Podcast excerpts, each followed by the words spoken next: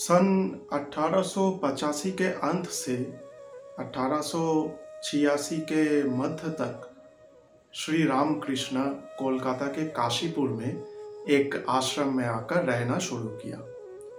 उस वक्त उनका शरीर, उनका स्वस्थ उतना अच्छा नहीं था। इसीलिए चिकित्सकों के सलाह मानकर और कई सारे भक्त और शिष्यों को सुनकर वो वहाँ आके रहने के लिए तैयार हो गए। अब वहाँ रहते वक्त उनके शरीर में कई सुधार आ रहे थे क्योंकि क्योंकि हवा बदल चुका था, क्योंकि पानी बदल चुका था तो उनके शरीर में, उनके तबीयत में काफ़ी सुधार आ रहा था। अब वहाँ पर भी वो भक्तों से मिलते थे, शिष्यों से बातें करते थे, उन्हें उपदेश दिया करते थे, उन्हें देखने के लिए शहर से बहुत सारे लोग वहाँ पर आया करते थे। बहुत सारे भक्त उनके दर्शन के लिए आते थे। बहुत सारे शिष्य उनके उपदेश सुनने के लिए आते थे। उनका तबीयत तो काफ़ी ठीक हो रहा था, लेकिन पूरा ठीक नहीं था, इसीलिए वो बहुत सारे लोगों से नहीं मिलते थे। वो चुन चुन कर लोगों से मिलते थे और थोड़ा बातें करके वो जाके बिस्तर में लेटकर विश्राम लेते थे। एक दिन, जब वो ऐसे ही अपने भक्तों और शिष्यों से बातें कर रहे थे, तब अचानक उनको कुछ तकलीफ़ महसूस होने लगा। उनको लगा कि उनके सीने में कोई दर्द हो रहा है। उन्हें सांस लेने में तकलीफ़ हो रही थी और बातें करने में तकलीफ़ हो रही थी। वो बातें करते करते चुप हो गए और अपने सीने में हाथ रखकर बैठ गए। वहाँ पे मौजूद भक्त उनसे पूछने लगे कि आपको क्या तकलीफ़ हो रहा है? आप हमसे कहिए, हम जाके कोई चिकित्सक को आपके पास ले आते हैं। तो उन्होंने उनसे कहा कि इसकी कोई ज़रूरत नहीं, मुझे तकलीफ़ हो रहा है, मुझे थोड़ा विश्राम करने दो। तो भक्तों ने कहा, ठीक है आप एक काम कीजिए, यही बिस्तर पे आप लेट जाइए, हम लोग आपकी प्रतीक्षा करेंगे। तो श्री राम कृष्ण जाकर बिस्तर में लेट गए। अब वो विश्राम ले रहे थे, लेकिन लेकिन उनका तबीयत और बिगड़ रहा था। उनके सीने में दर्द और बढ़ता ही जा रहा था और साँसें लेने में बहुत तकलीफें हो रहा था। उनका ये हालत देखकर भक्त लोग उनके पास आए और उनसे पूछे कि क्या हम जाकर पास से कोई डॉक्टर को ले आएँगे जो आपका ट्रीटमेंट कर सके? अब उनको बातें करने में तकलीफें हो रहा था तो उन्होंने ऐसे हाथ दिखाकर उनको ना कहा। अब सारे भक्त चिंता में पड़ गए कि ऐसी हालत में अगर वो किसी डॉक्टर को नहीं दिखाएँगे तो कैसे ठीक होंगे? अब क्योंकि वो मना कर रहे हैं, इसलिए वो वहाँ चुपचाप खड़े रहे। अब फिर से श्री राम कृष्ण ने उन्हें ऐसे इशारा करके अपने पास बुलाया। अब उन्हें तो बातें करने में तकलीफें हो रहा था और उनके मुँह से जो आवाज़ निकल रहा था वो बहुत ही धीमे था। इसलिए वो उनके उनके भक्त, उनके मुँह के सामने आकर अपना कान आगे करके सब खड़े रहे। और उन्होंने कहा कि मुझे अपने सीने में एक दर्द महसूस हो रहा है, जो कि बढ़ता ही जा रहा है। मुझे सांस लेने में तकलीफ़ हो रहा है और मुझे ऐसा लग रहा है जैसे कि मैं अभी इस शरीर को त्याग करने वाला हूँ। तो भक्त लोग डर गए कि ये वो क्या कह रहे हैं? अगर उनके गुरु, उनके भगवान उन्हें छोड़कर चले गए तो उनका क्या होगा? तो सब कहने लगे कि नहीं नहीं, हम लोग अभी जाते हैं और किसी चिकित्सक, किसी डॉक्टर को बुला लाते हैं, वो आपको ज़रूर ठीक कर देंगे। श्री रामकृष्ण ने उनसे फिर से इशारा में ऐसे हाथ हिलाकर ना कहा। अब भक्त लोग बहुत परेशान हो रहे थे कि ये वो क्या कर रहे हैं? वो क्या वो ठीक नहीं होना चाहते?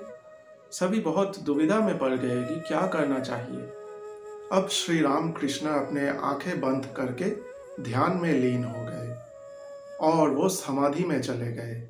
कुछ क्षण बाद समाधि से वापस आकर उन्होंने अपने आँखें खोला और फिर से ऐसे इशारा करके अपने भक्तों को अपने पास बुलाया। जब उनके भक्त उनके पास आए तो उन्होंने उनसे कहा कि, जरा बाहर जाके देखो तो कि सामने बगीचे में कोई आदमी किसी पीर के ऊपर बैठा है या नहीं? अब उनके भक्त तुरंत बाहर गए और जाके ढूँढने लगे कि सच में कोई ऐसा कर रहा है या नहीं। थोड़ा सा ढूँढने के बाद उन्होंने देखा कि थोड़ा दूर मेन गेट के पास एक आदमी सच में बागीचे में बैठा है और वो एक छोटे से पौधे के ऊपर बैठ गए हैं। वो वापस आए और श्री रामकृष्ण से कहे कि प्रभु, सच में आपने सही कहा। उधर गेट के पास एक आदमी बगीचे में एक पौधे के ऊपर बैठा है। अब श्री राम कृष्ण उनके भक्तों से कहा कि तुरंत जाओ और उस आदमी से कहो कि उस पौधे को छोड़कर वो उठ जाए। क्योंकि उस पौधे के ऊपर उनके बैठने से, उनके वज़न से उस पौधे को कष्ट महसूस हो रहा है। जो मैं अपने अंदर महसूस कर रहा हूँ। अब ये सुनकर उनके भक्त दौड़कर बाहर गए और उस आदमी से कहा कि आप गलत जगह पर बैठे हैं, आप उठ जाइए। तो उस अब उस आदमी को कुछ पता नहीं था, वो सोचने लगे कि क्यों मैं तो सही जगह पर बैठा हूँ, मेरे बैठने से क्या समस्या उत्पन्न हो रहा है? तो उन्होंने कहा कि क्यों, मैं यहाँ से क्यों उठूं?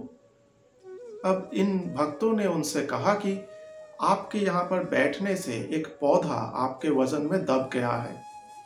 उस पौधे को जो कष्ट हो रहा है, वो श्री राम कृष्ण अपने अंदर महसूस कर रहे हैं और उन्हें बहुत तकलीफ़ हो रहा है। आप कृपया करके उठ जाइए। अब इस आदमी ने देखा कि सच में वो एक पौधे के ऊपर बैठे थे। वो तुरंत खड़े हो गए और उनसे माफ़ी मांगा। अब वो भक्त उनको लेकर ही अंदर श्री राम कृष्ण के पास आए और उनसे कहा कि, प्रभु यही वो आदमी है जो बाहर बगीचे में उस पौधे के ऊपर बैठे थे। अब श्री राम कृष्ण को अच्छा महसूस होने लगा। वो थोड़ा सा स्वस्थ महसूस कर रहे थे। वो लेटे थे। अब धीरे धीरे वो उठकर बैठे और उनको लगा कि उनके सीने में जो दर्द हो रहा था, वो कमता जा रहा है और और उन्हें सांस लेने में जो तकलीफ़ हो रहा था, वो भी धीरे धीरे ठीक हो रहा है।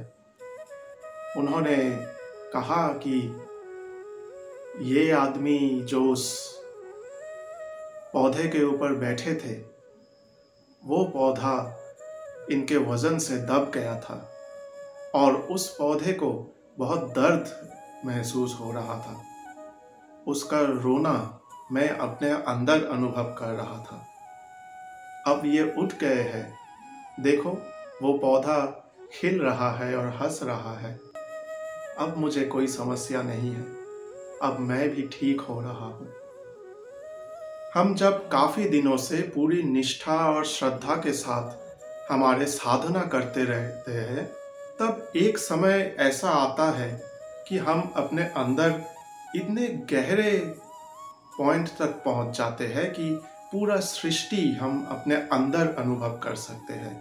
पूरा सृष्टि हम अपने अंदर महसूस कर सकते हैं। श्री राम कृष्ण माँ काली, माँ भवतारिणी के आशीर्वाद से और अपने साधना की बल से अपने अंदर उस गहराई तक पहुँच गए थे, जब वो पूरा सृष्टि पूरा संसार अपने अंदर अनुभव कर सकते थे।